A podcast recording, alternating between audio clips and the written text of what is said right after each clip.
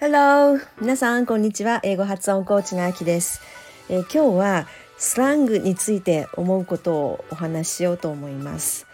えー、ドラマとかね、映画でちょこちょこスラングが出てくるとかっこいいなって思いますよね。あんな風に話せるといいなと思う人も多いんじゃないかと思います。スラングというのは辞書で見ると俗語とか隠語とかっていうふうに訳してあったんですけれども、まあ、英語のスラングというと例えば「want to」を「wanna」と言ってみたり「going to」を「gonna」というふうに言ったりしますよね。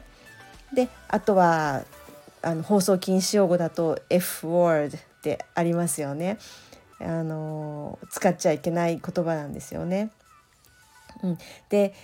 日本語にもやっぱりスラングってあってそれは例えば「めっちゃ」とか「ドン引き」とかそういうのもスラングの例だと思います。で私は「wanna」とか「gonna」ぐらいは使ったことはあっても F ワードは使ったことがないんですね。でその基本その言葉が与える印象とかニュアンスとかを理解できた言葉だけを使うようにしています。まあ、F ワードもネイティブスピーカーの日常会話にはちょこちょこ出てくるんですよね。全く禁止っていうわけではなくって本当あの普段の会話にも出てくるのはよく聞くんですけれどもその場の雰囲気とか話す相手との関係性とかすっごく仲がいい、ね、相手とのお話の時だけとかそういういろんな条件が揃って使ってるんですよね。で私昔英語の先生に言われたことがあってそれ今でも覚えてるんですけれどもそのスラングを使うのはネイティブ並みに英語が話せるようになってからにしなさいって言われたんですねでもそれまでは一切使う必要がないと言われたんですね。まあ、あのこの人はその言っちゃいけないスラングのことを、まあ、言ってたんですけれどもそういうのはそういうスラングは使わなくてもいいよっていうことを言われたんですね。でただあのだからといってスラングを全く知らなくていいっていうわけではなくて例えばそのね F ワードを自分に言われた誰かがその自分に言ってきた場合ですよねその時にはちゃんとねあの言い返さないといけないですよね。そういうことを言われたんだったらちゃんとその言わないでっていうことを言わなきゃいけない。反応しなきゃ反論しなきゃいけないから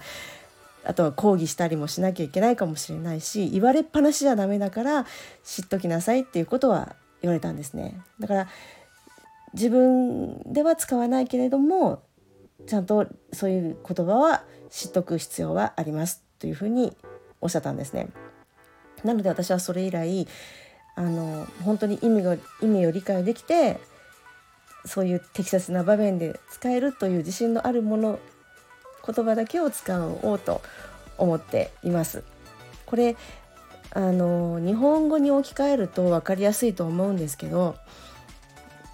例えば日本語の勉強中の人がところどころにそのめっちゃとかドン引きとかそういう言葉をね挟んでくるとあれと思いますよね。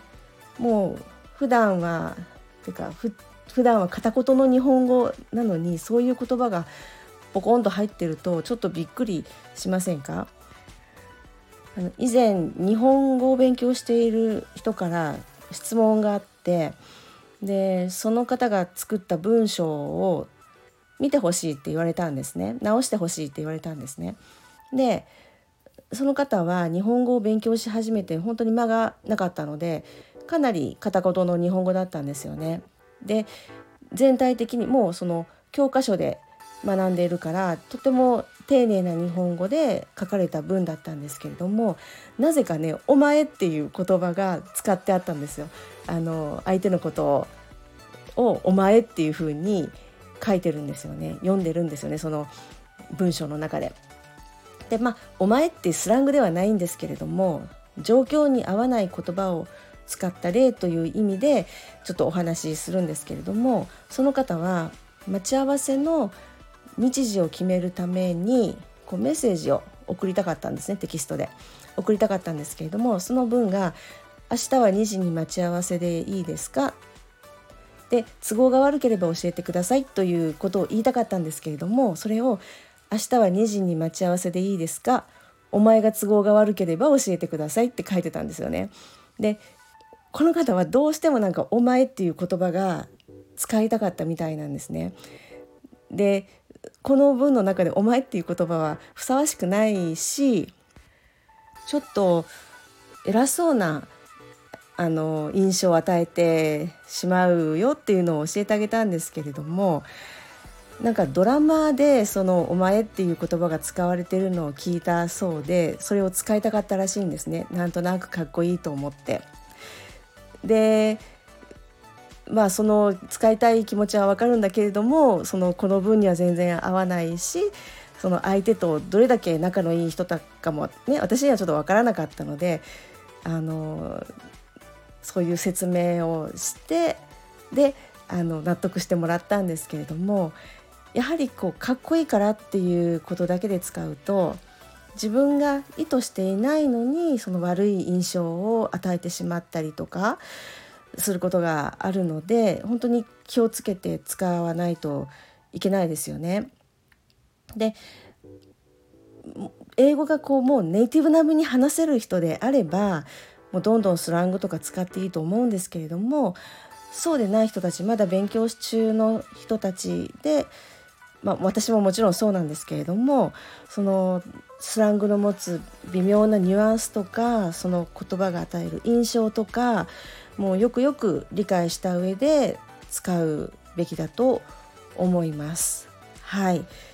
では今日は以上です。最後までお聴きいただきましてありがとうございました。